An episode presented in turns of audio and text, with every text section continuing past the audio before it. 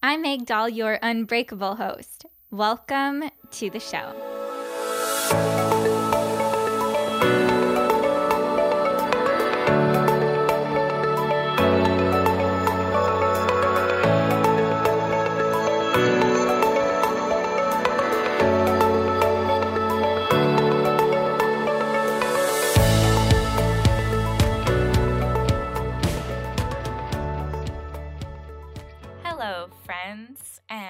Welcome back to a brand new episode of the Unbreakable You podcast.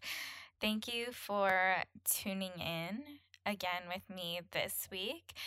And this intro is going to be super short because today's episode is a little bit longer than usual, but it's totally worth it. So, if you listen to the last two episodes of the podcast, you'll know that the conversation lately has been about hypothalamic amenorrhea, eating more, gaining weight, and all the related topics. So, I shared my story with you two episodes back.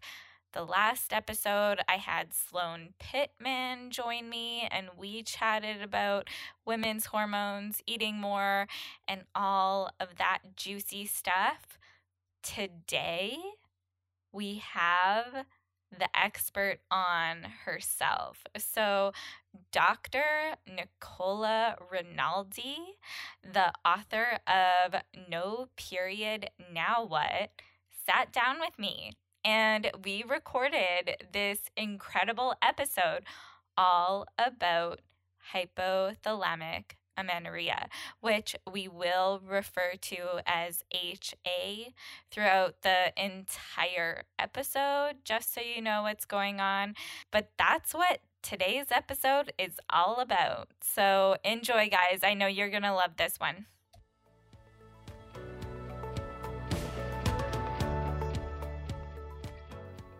All right, Nico, we are on, and I am so excited to be chatting with you today. Welcome to the show.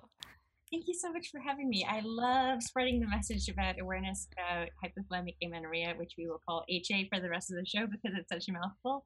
Um, and just the thing, some of the things that can lead to HA and how to recover um, you know the some of the mental aspects all of that it's uh, I, this is work that i truly love it makes me so happy um, so i'm thank you so much for having me yeah well for the past two episodes i have been talking about ha and I am just sitting here so grateful right now to actually have the HA expert on my show you're an author of the book No Period Now What?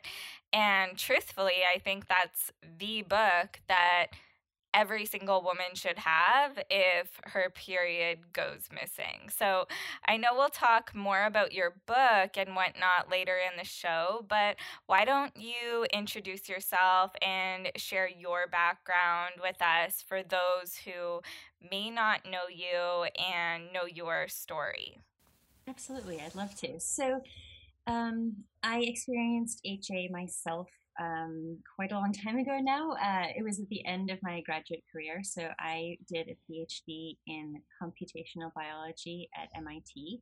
Um, which is really very unrelated to all of this. But um, at the end of my graduate career, um, some of the guys in my lab decided to go on a diet. And I was like, oh, yeah, you know, I should lose some weight. I've got some love handles. I could, you know, I could stand to be smaller. And hey, I, I'm interested in getting pregnant. And I had read in so many places like, lose weight to have a healthy pregnancy and lose weight to have an easier time getting pregnant, which is, you know, I don't even really know where that comes from, but it's just a message that's out there.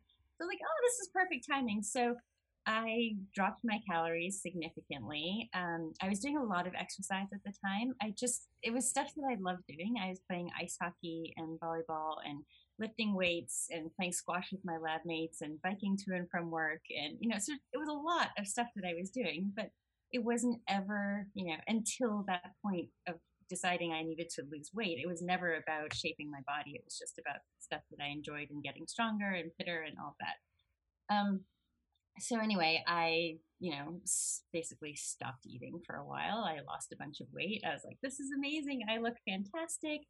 And then I went off the pill to try and get pregnant, and my body was like, I don't think so.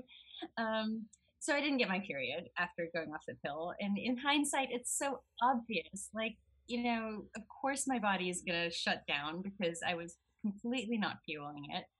Um, but at the time, I didn't really know what was going on. So I saw a bunch of doctors and they said, ah, well, maybe you could gain some weight and maybe you could cut your exercise, but nobody ever really gave me guidelines as to what to do. So I, you know, I ate a little bit more and I cut my exercise a little bit and nothing happened. Um, so it ended up being a fairly long journey. Um, I ended up doing fertility treatments and um, I got pregnant about 18 months after I first went off the pill. So, you know, it involved failed injectable cycles and all sorts of things. Um, but eventually I did ovulate naturally and get pregnant while we were waiting to do IVF. So I feel very lucky that you know everything kind of lined up just at the sort of last the last stage before you know before hitting IVF.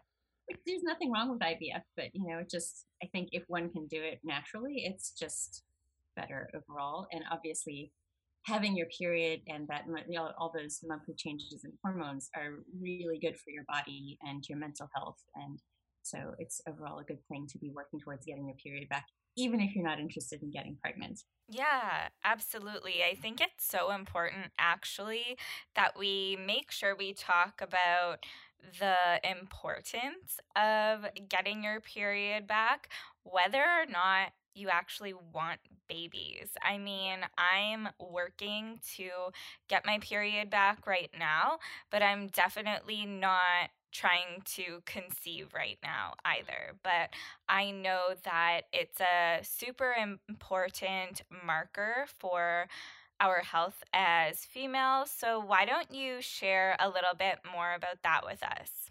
Absolutely. Um, I think, you know, there's a lot of misinformation out there about periods. Um, I, you know, I've sort of seen a few vegan bloggers or, you know, Instagrammers who are like, oh, I lost my period. It's awesome. You know, no blood means all these good things but there's actually no scientific backing for that. These are these are just people who actually don't have any kind of medical expertise who are sharing this and saying, "Oh, it's great." Um, so that you know, I, I really encourage people to look at the research and you know what's actually out there in terms of the medical understanding of the importance of your period.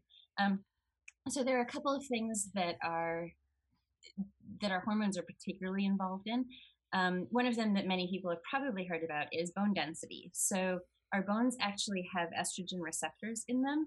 And so um, when we have estrogen that changes monthly, like our estrogen increases as we get towards ovulation, um, and then it stays high, you know, basically from the time we ovulate until we get our period.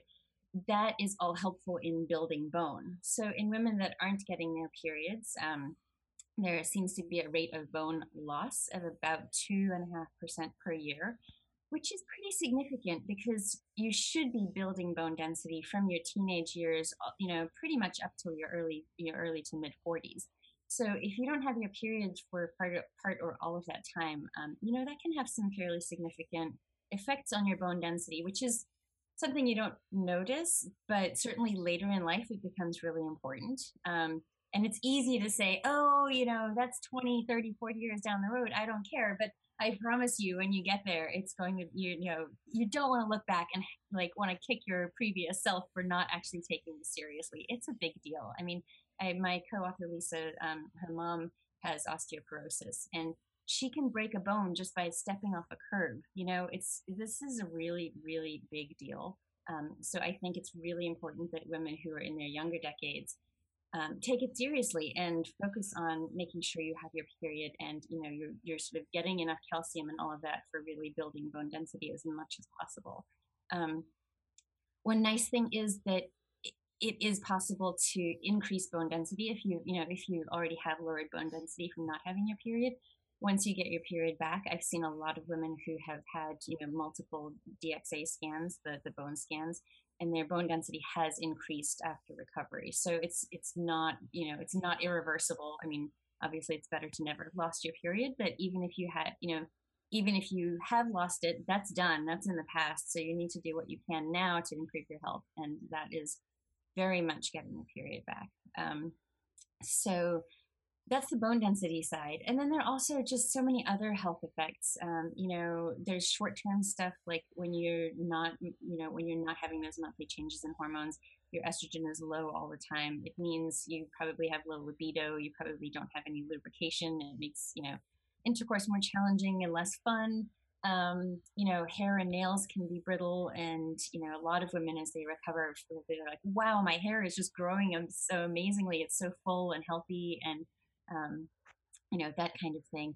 There are there are likely effects on our hearts. So um, if you have low estrogen, it means that the vessels in your heart don't dilate properly, um, and so that can cause cardiovascular issues down the down the line. There's some studies that are ongoing at this point. Um, Dr. Shufelt out in California is working on on this issue. So if anyone is interested, you can look at her research.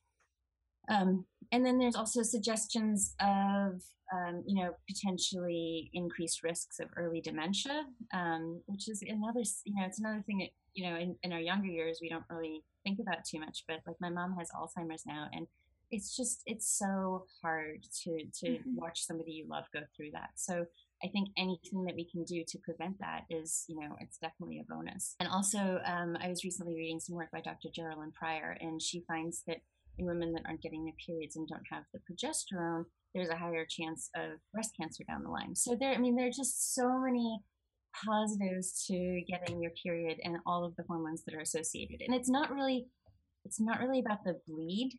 It's about the changes in hormones that come as our body works toward ovulation and then ovulates and then menstruates. So it's not like if you're on the birth control pill, it's not the same thing because you there mm-hmm. are there are over 20 hormones that are associated with our menstrual cycle if you're on a birth control pill you're getting one or maybe two of them so mm-hmm. you know it's important to understand that it's really not the actual bleed that's important it's all of those hormonal changes that go along with it yeah and i just first want to thank you for sharing all of that.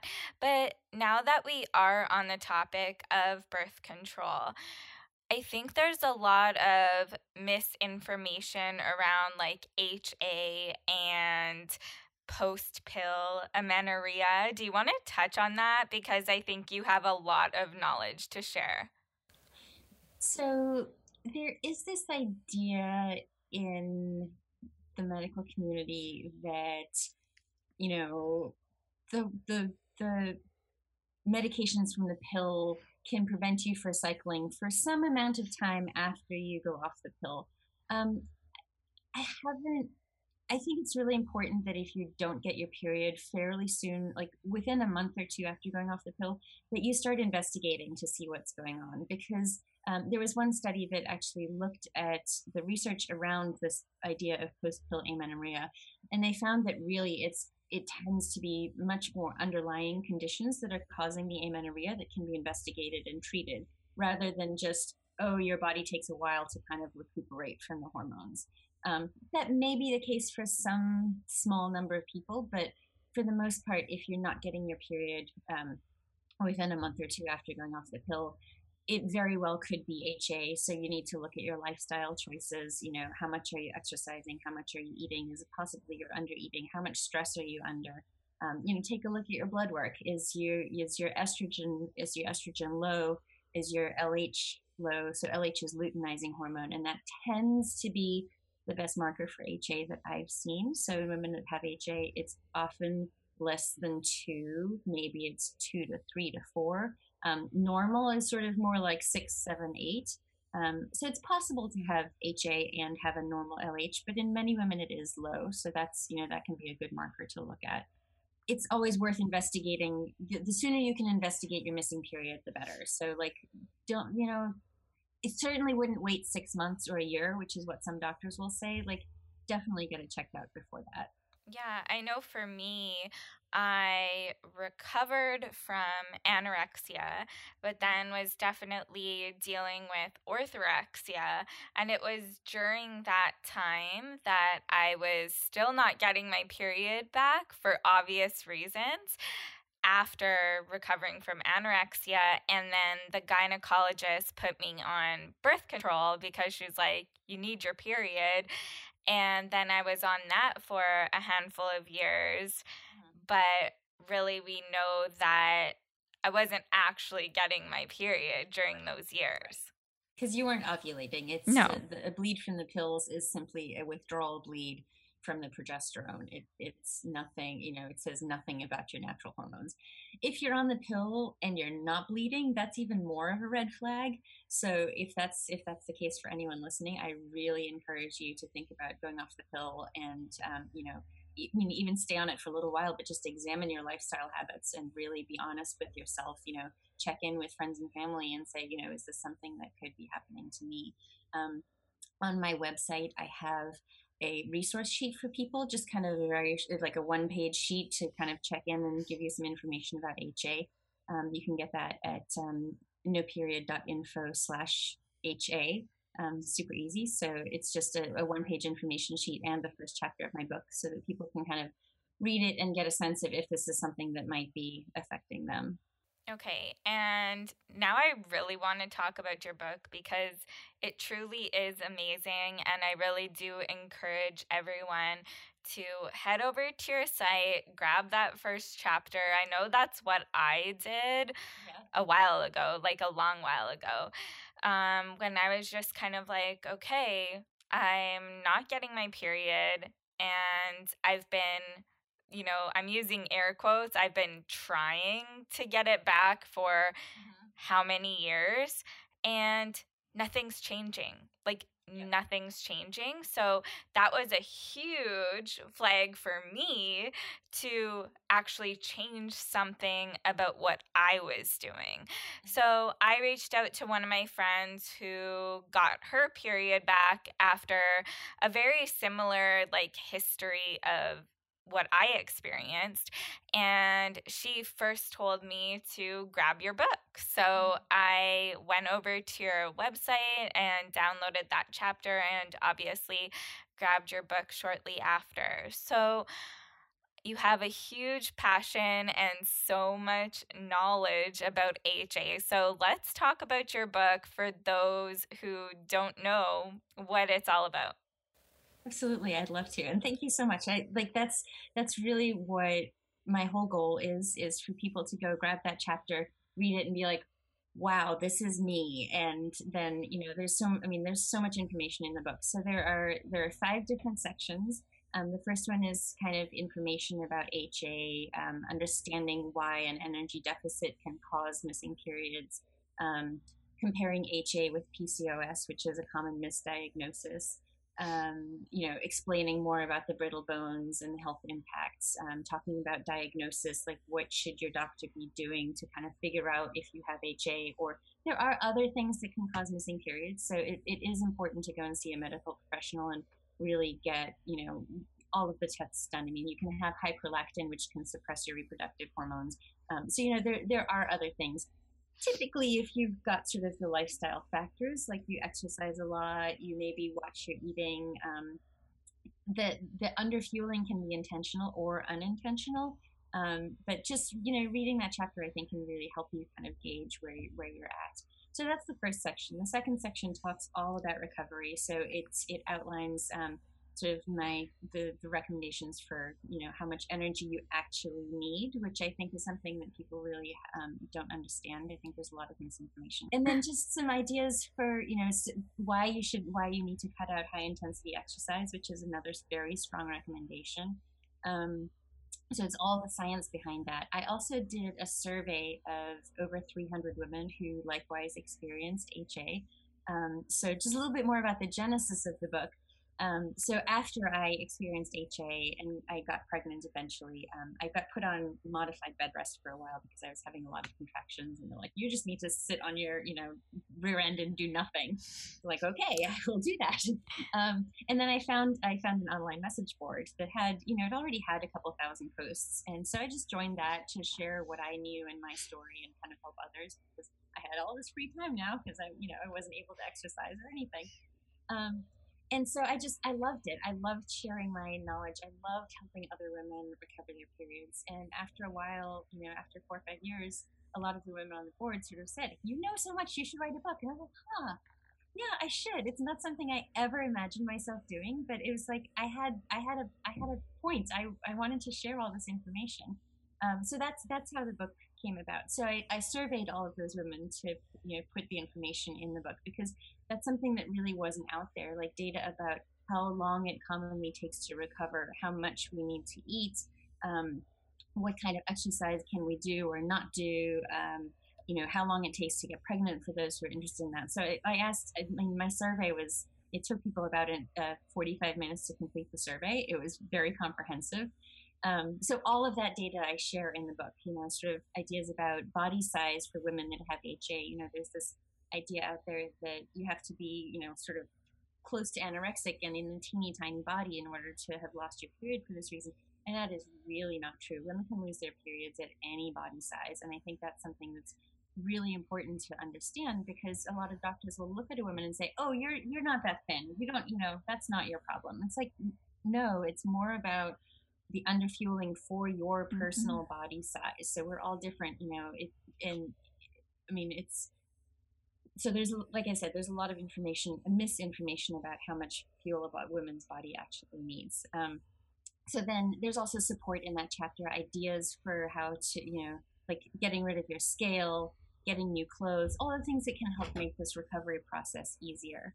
Um, along with a lot of stories from the women from the board, because I think that hearing from others who have gone through this or are going through this and might share the same thoughts and feelings as you makes makes the whole process much easier too. So I've, there are over 200 like little quotes from other women um, who've experienced this kind of peppered throughout the book.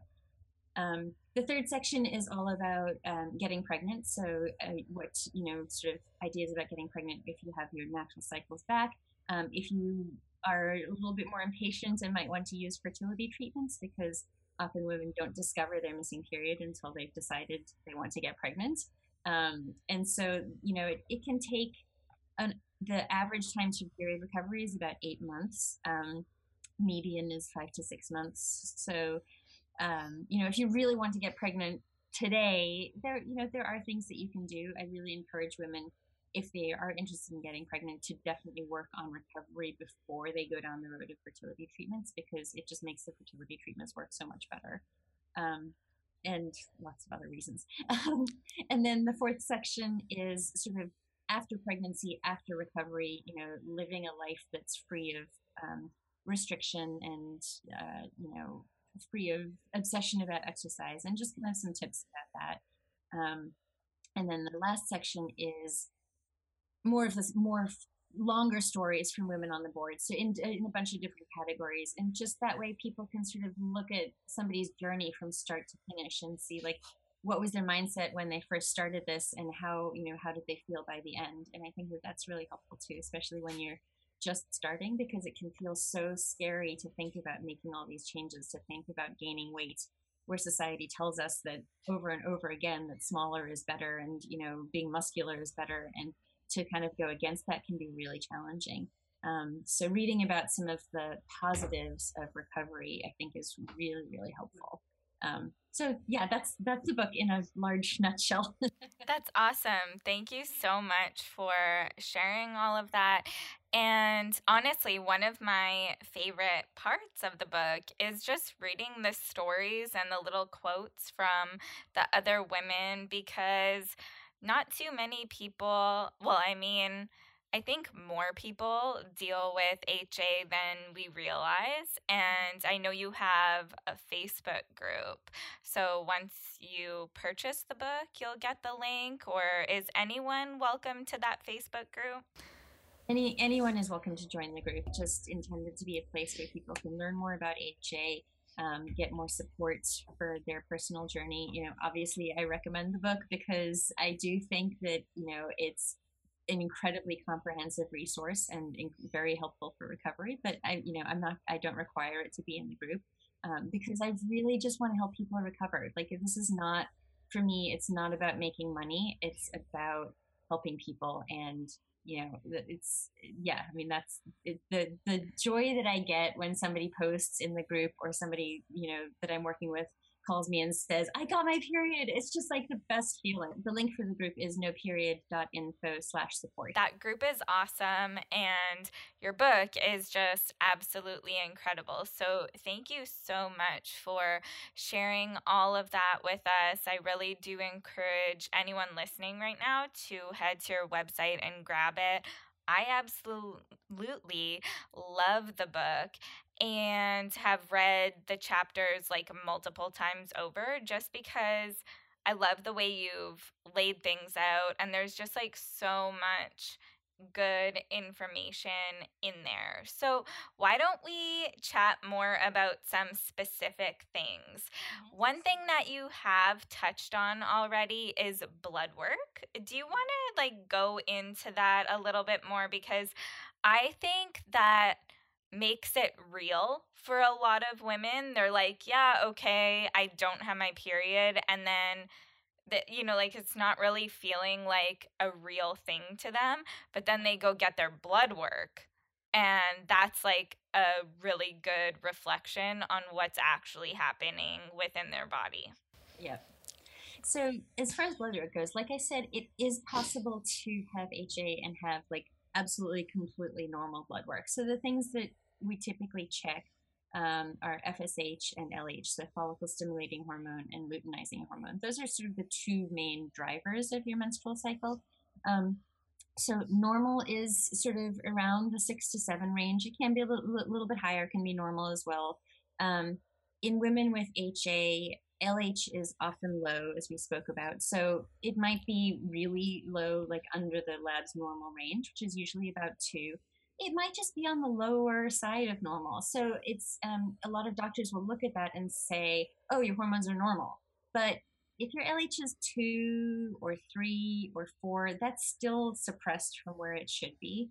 Um, so that's a sign that your hypothalamus is not working properly. Um, so we haven't really talked about that much yet. The hypothalamus is an organ in your brain and it controls a lot of your hormonal systems. So it takes in input from all over your body. It takes in other hormones, like when you eat, your your stomach releases hormones, your liver releases hormones, your um, you know your your fat actually releases hormones. That's a, hormonal organ too, which not not, not a lot of people realize. Um, and so your your hypothalamus takes in all of those inputs, and then based on sort of the overall levels that it's at, it, it releases other hormones. So it releases hormones to help keep you warm. Um, it controls uh, hormones that make you feel hungry, make you feel full, um, and it controls your reproductive system. So when your LH is low, um, that basically is a signal that your hypothalamus is not working properly. So it normally releases pulses of a hormone called gonadotropin releasing hormone, but then you know tells your pituitary to actually release LH and FSH. It's it's a little bit complicated, um, but so LH is a marker of a hypothalamus that is suppressed or shut down. So low LH is. Um, same thing with FSH. If your FSH is on the lower side of normal, um, three, four, that can be even more of a sign your hypothalamus is suppressed because that tends to remain normal unless unless the hypothalamic suppression is even more severe. Um, so those are sort of the two prime things that I look at when I'm looking at somebody's blood work. Um, other things that can be informative, um, as I said, estradiol is often uh, sort of again on the low side of normal or below normal.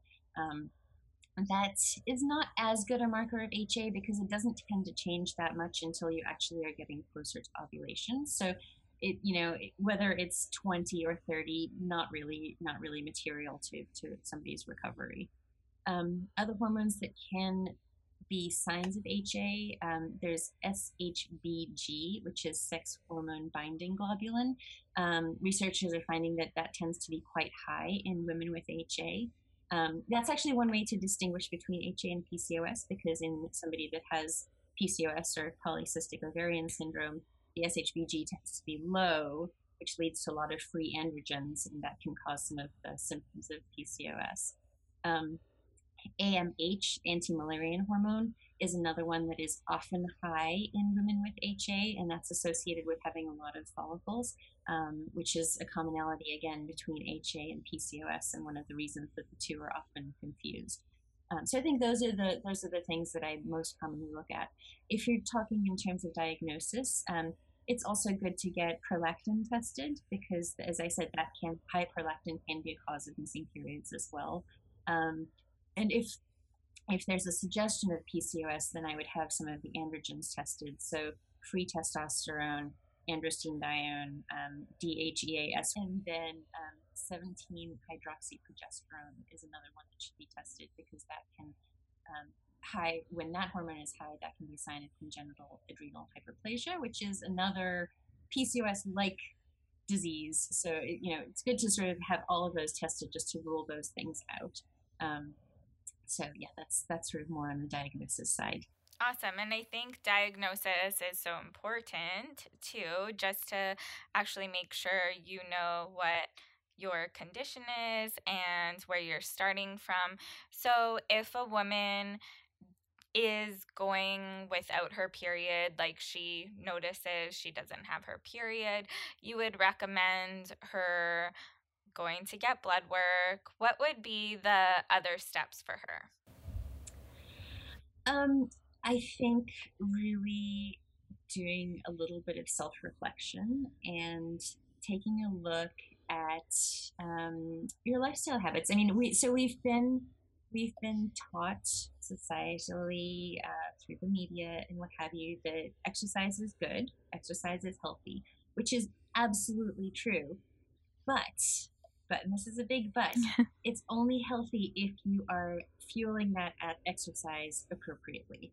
So there are a couple of issues that come up with this. One is again because you know society tells us that smaller is better thinner is better you know god forbid you gain weight. Um, you know so that leads many of us to restrict our calories either intentionally or unintentionally. Um, it can lead to restriction of different food groups. Um, and so if you are restricting your food intake and then exercising on top of that, your body does not have enough energy available to actually fuel the things that it needs to do. Um, so, like your base, your basal metabolic rate is sort of the amount of energy that your body needs to expend on a daily basis. If you're just lying in bed doing nothing, you know, you're breathing, your blood is pumping, your brain is working, your cells are making all kinds of proteins and synthesizing DNA. Like there's so much that our bodies are doing, even if we're not active at all. And so there's that sort of baseline amount of energy that we need. And then on top of that, when we're up and about, we're burning energy through the day as we're moving our hands, you know, when we're talking, like I am now. I'm waving my hands all over the place. Um, you know, walking around, going to the bathroom, uh, you know, walking to the store, walking to the mailbox. Uh, you know, all of that is burning even more energy. Um, and then, you know, it, it actually takes energy to digest our foods. So we're, you know, we're burning more energy from that. Um, so our bodies are using up energy all through the day. And then if we go out and we go for an hour long run and we don't eat beforehand, we don't eat afterwards, our body has no choice but to fuel that exercise because those muscles are moving, they're burning that energy. So it actually has to use up energy that it would like to use for other things. So that means, you know, if you've gone out and exercised, you know, 800 calories worth and you're only eating 1800, that means you've only got a thousand calories left for everything else your body needs to do.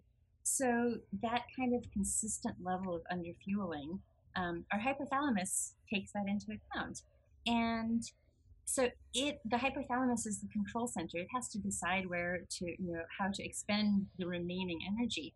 So shutting down the reproductive system is a really easy one because you don't have to have period. You don't have to, you know, be able to make babies, which is, you know, so I think that's that's sort of the the explanation for why it is that our periods stop happening when we're in this state. Um, and I think it's you know there's sort of this idea out there that a woman needs 2,000 calories a day.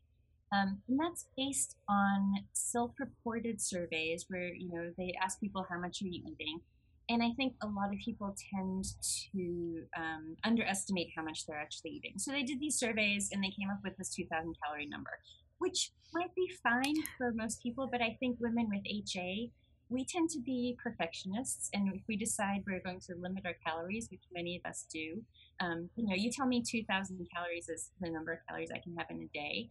Um, I'm like, okay, so, well, I don't know exactly how much this particular food has. I'm going to guess 500 calories. So when I was limiting my calories, I always tended to, I always overestimated. Like if I didn't know, I overestimated because God forbid I eat more than I was, you know, quote unquote supposed to. Um, so I think that's really common. And so the 2000 calorie number is actually not accurate. Um, so I talk about this, I, I really go into this in detail in the book. Um, but there are a couple of much more accurate ways of measuring um, body's energy intake and expenditure. And so 2,500 calories is a much more um, is a number that's much more reasonable for you know you're a woman who's you know active and you know moving around a lot during the day and you know so that's that's sort of the number that I that I think people should be aiming for. Um, now I think counting calories in general is stressful and not particularly helpful and you know, it can lead to um, just too much focus on what we're eating and consuming.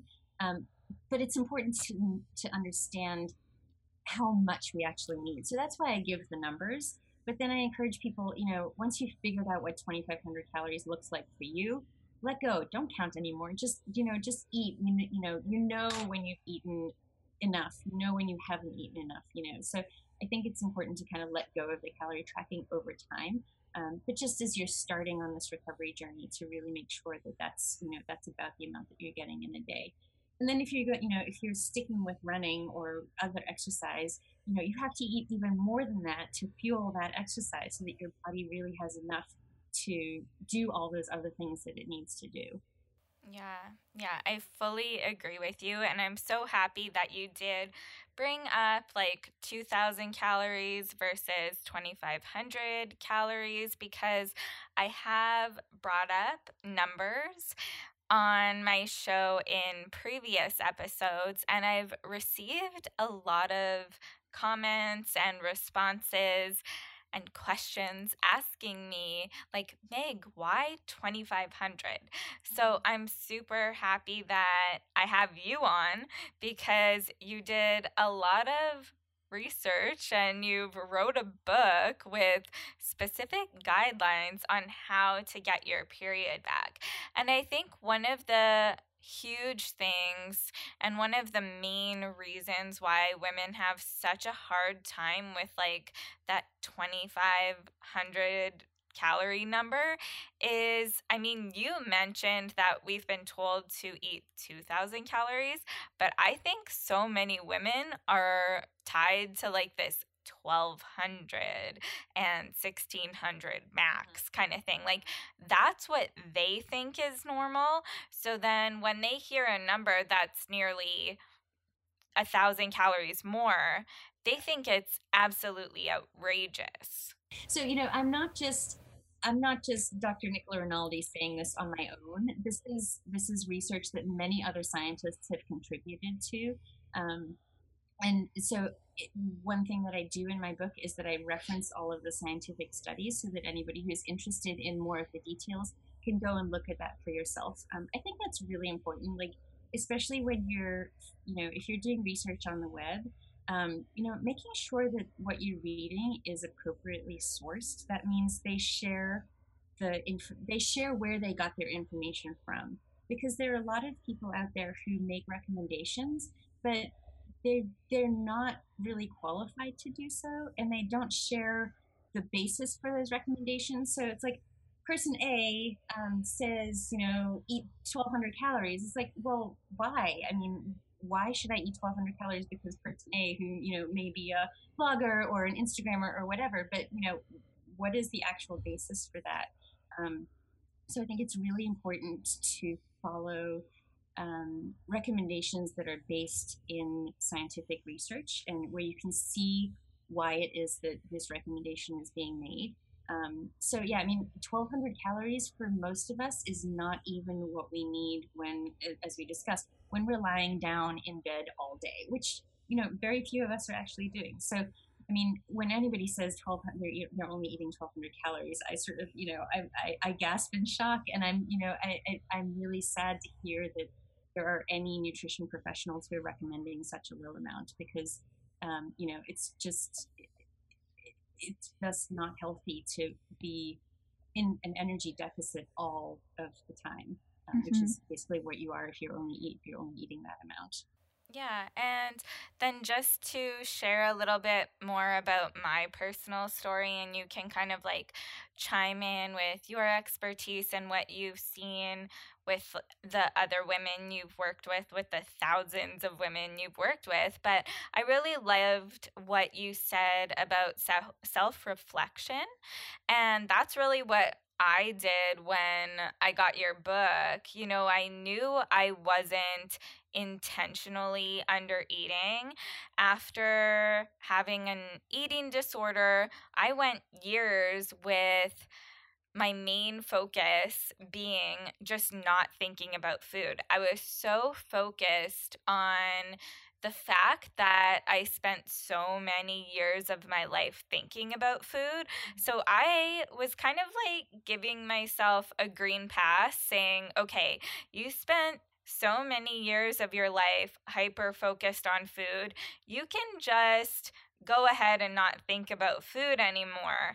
And then now I'm 27 and I'm like, okay, I want kids someday. So I might have to think about food a little bit to get my period back. And I'm really happy that you brought that up because, yeah, we shouldn't be like obsessive of the number, but there's importance there on knowing what you're eating because it is easy for many of us perfectionists to overestimate the amount we're eating. Mm-hmm. So when I did some self reflection, I pulled out like a calorie tracking app and I did like a few days and I ate pretty consistently. So on average, I was taking in about like 1800 calories and as I shared before, like that's not alarmingly low, but it's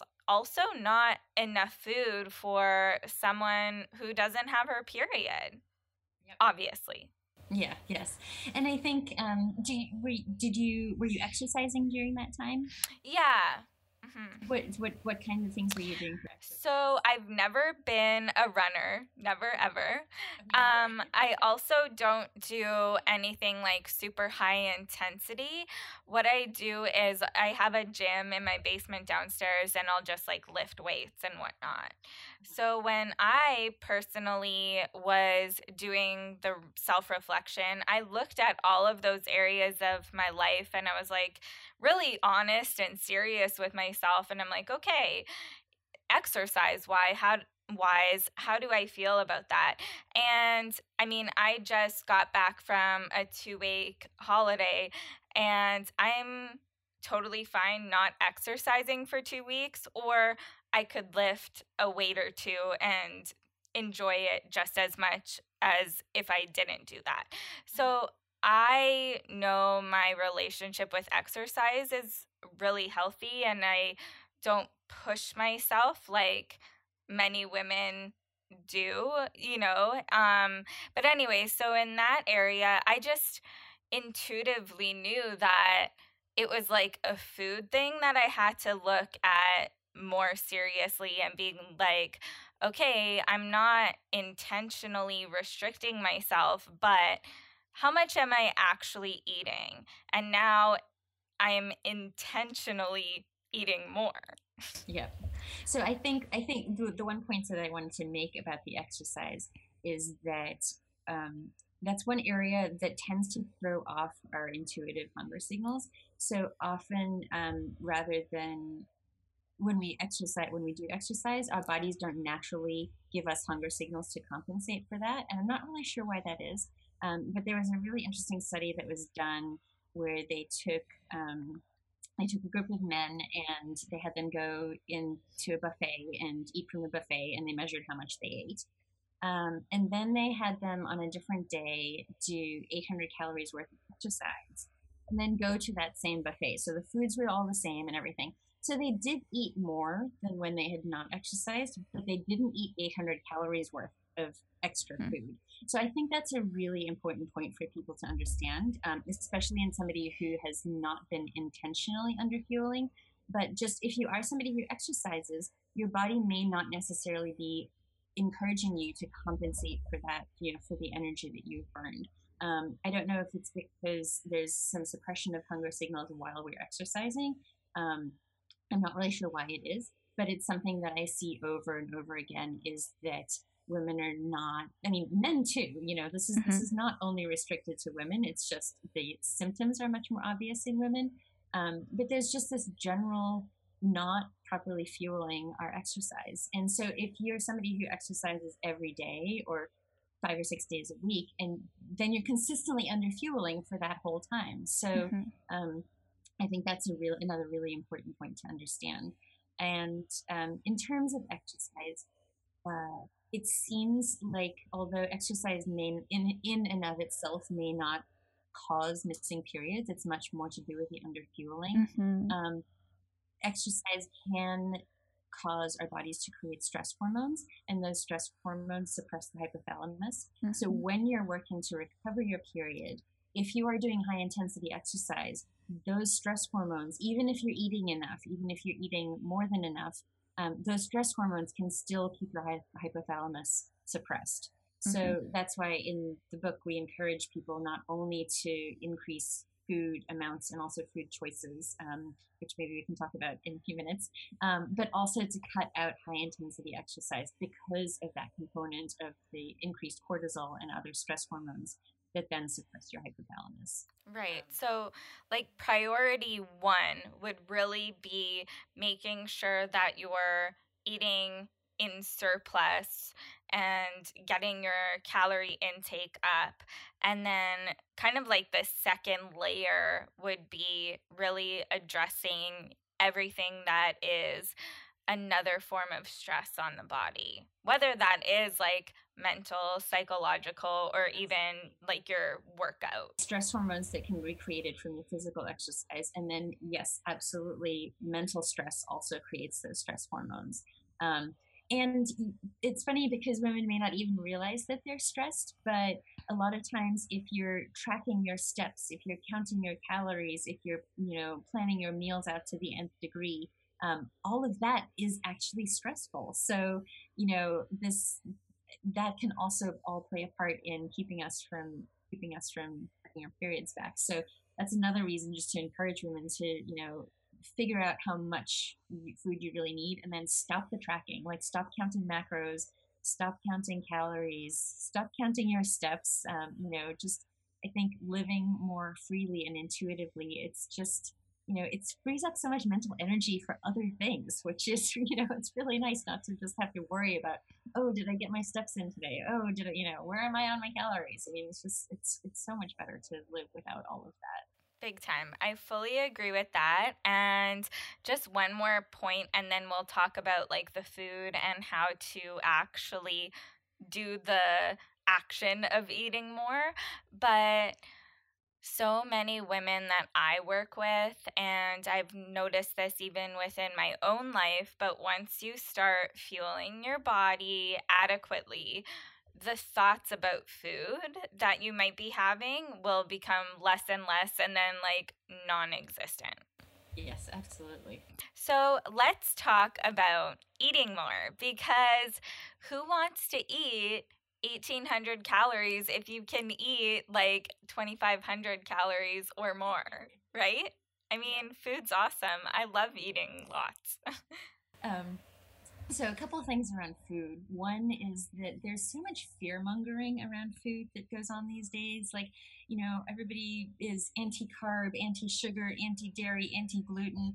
Um, you know, there is some validity to some of that for some people, but I think it's really key to understand that when a, a lot of these studies that these um, prescriptions are based on, they're done in a you know in a constrained group of people like maybe people who have a tendency towards diabetes already. And so then maybe in that group of people they find that eating a eating low carb leads to less incidence of diabetes.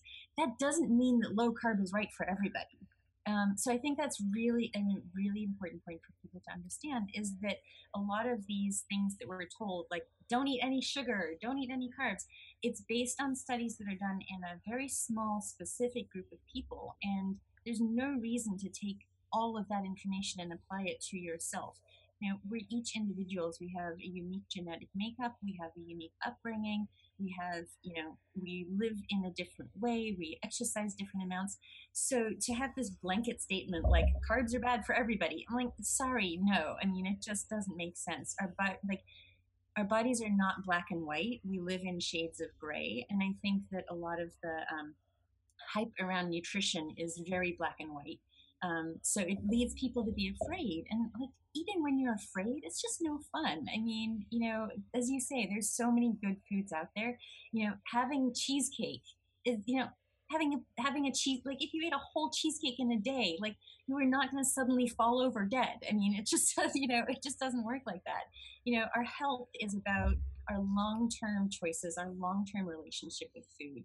Um, you know, if you have six months while you're trying to recover your period and you have you know some mcdonald's and you have some you know chips and you have some candy and cookies pizza whatever it is you know that's not going to impact your long-term health. And foods like that can actually be it's easier to eat a lot or to eat the amount of calories that you actually need because those foods um, they're palatable they're fun to eat they taste good they you know they make you feel good. So it's easy to you know, use those types of foods um, obviously in, you know in conjunction with other foods you know fruits vegetables you know having a you know a balanced diet is great but you know if you have to shift the balance one way or the other in order to recover there's nothing wrong with that and it's not going to impact your long-term health other than getting back your period which will impact your long-term health. So you know the net positives are really on the side of eating all the foods like getting rid of fear foods you know because if there's a particular food that you're scared of, like, oh my gosh, I can't eat pizza because it's got carbs and it's got dairy, and, you know,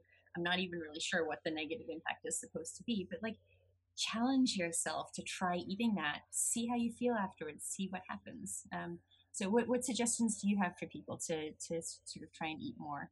Yeah, I think that's so important to remove all restrictions.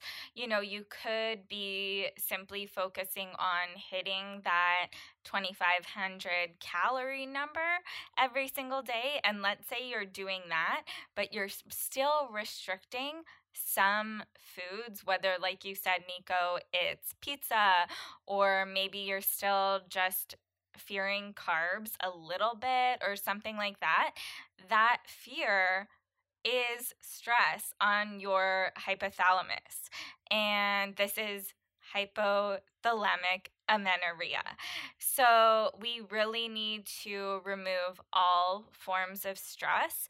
And the women that I talk to who have regained their periods, it seems like in the end, they were really eating a balance of all of the macronutrients. So, not restricting any of them and just really getting a great balance of them all. And I know that's what I've been focusing on within my own life. And truthfully, I feel and have always felt my best eating this way for about two years, I had to eat low carb for some health issues that I had. Um, I was dealing with a parasite for two years, and any minute that I like I would eat just a small chunk of sweet potato and I would literally blow up and be on the floor in pain. And so to manage my symptoms, I unfortunately had to limit Mm-hmm. carbohydrates. But luckily, now I am over that specific health challenge and am able to incorporate all foods into my diet. And yeah, basically, I am just really focusing on balance and getting a variety of foods in. I one big change that I made since um, the summertime when I first started really truly working to get my period back is I added grains into my diet for the first time in like five years. So I think it was back in 2014, it was. I removed grains from my diet and I hadn't ate them since the summer. And now I am eating them. And it really is so helpful for me to get um, a balance of carbs in because if you're not eating grains, it's it's quite difficult to get a lot of variety back in. And I think that um, people in my health space are so focused on nutrient density. So, eating the most nutrient dense foods. But what really made me happy the other day is I've been loving um, toast for breakfast, and then I'll put like liver pate on my toast, and then on one slice, I'll put liver, and then on the other slice, I'll put mashed avocado. And like that's a really nutrient dense meal right there and I'll mm-hmm. have like sauerkraut on the side and stuff like that. And it's it just made me laugh the other day because some people will see bread as being like void of nutrients and you know the paleo world for an example will think it's almost superior to replace that bread with a slice of sweet potato, for an example. It's like, well, I'm already eating sweet potato for another meal. So I'm going to load my toast up with nutrient dense foods that have nutrients in it. Like liver is so important for female hormones as well. So I'm taking some foods that haven't been in my diet for a long time, like bread and um, rice has been a big one for me. And adding those in and like making them a vessel almost for more nutrient density and it just really has helped me so much in getting my carbohydrates up. Oh, and big bowls of oatmeal are another one for me. Super helpful. Mm-hmm.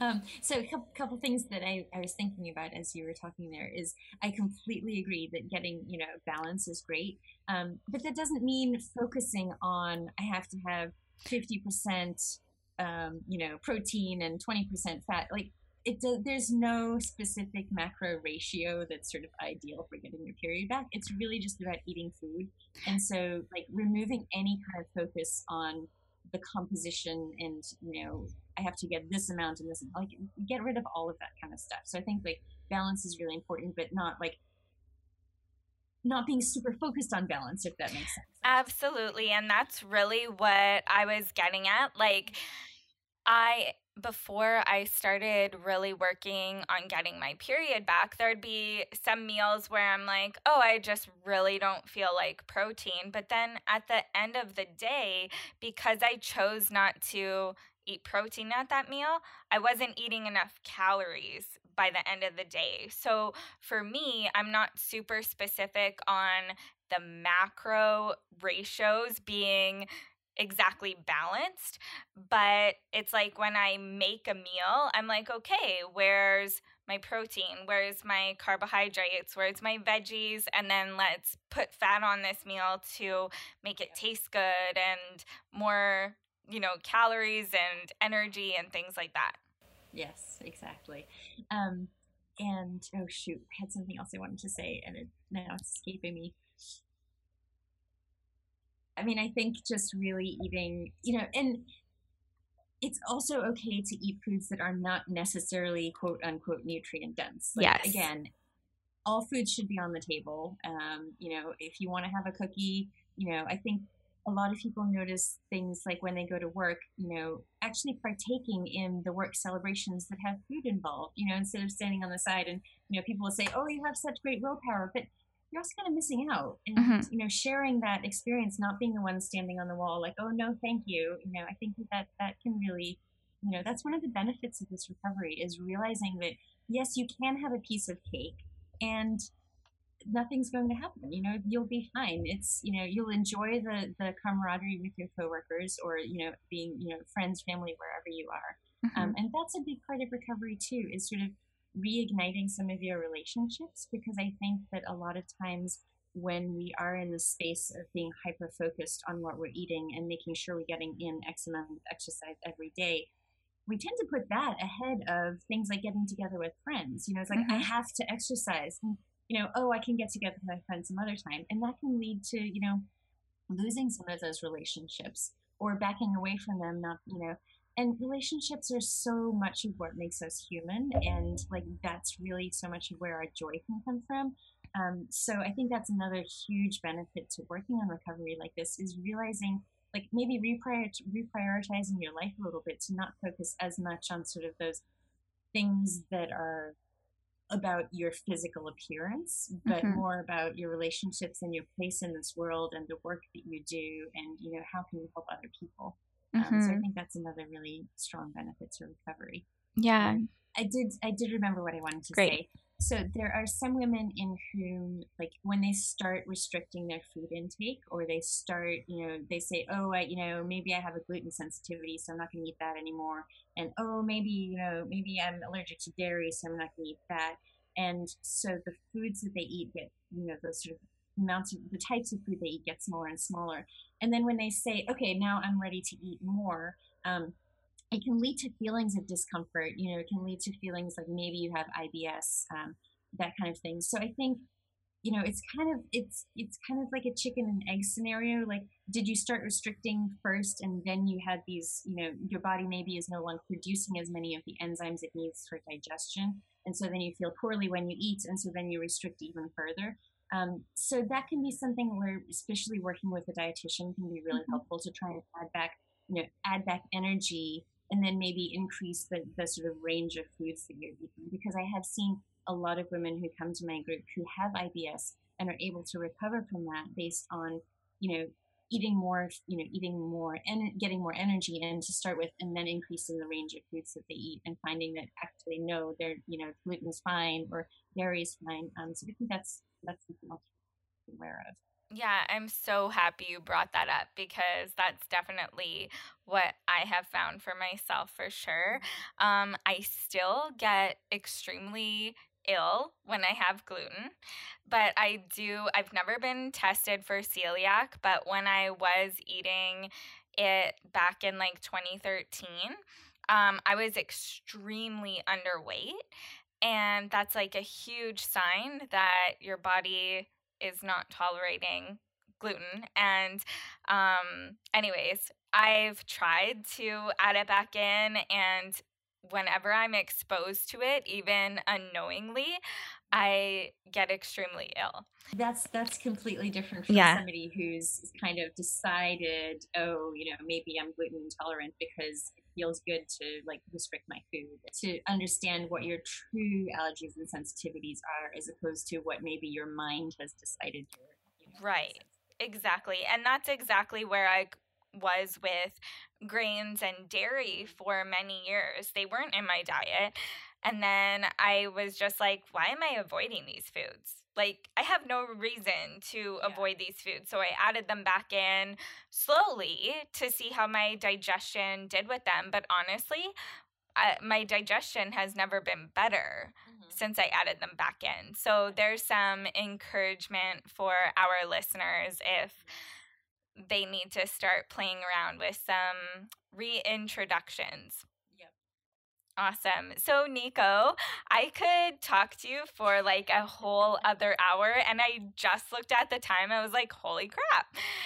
Is there anything else you think we should talk about today that we might have not touched on yet? So, for somebody who has been diagnosed with PCOS, who maybe is restricting food, um, doing a lot of exercise, maybe it is hypothalamic amenorrhea. Um, I have uh, another free download from my website is the, ch- the chapter in from my book that describes the differences between HA and PCOS. So for anyone who's sort of been diagnosed with, you know, often doctors will call it thin PCOS or lean PCOS. Um, I do encourage you to check that out. So that's at noperiod.info slash H-A-V-S um, or you can just Google it, I'm sure. And, you know, it's really important to get the correct diagnosis there because the, the sort of treatment for HA versus PCOS is very different. I mean, for HA, you definitely want to be eating more and probably cutting out your high intensity exercise.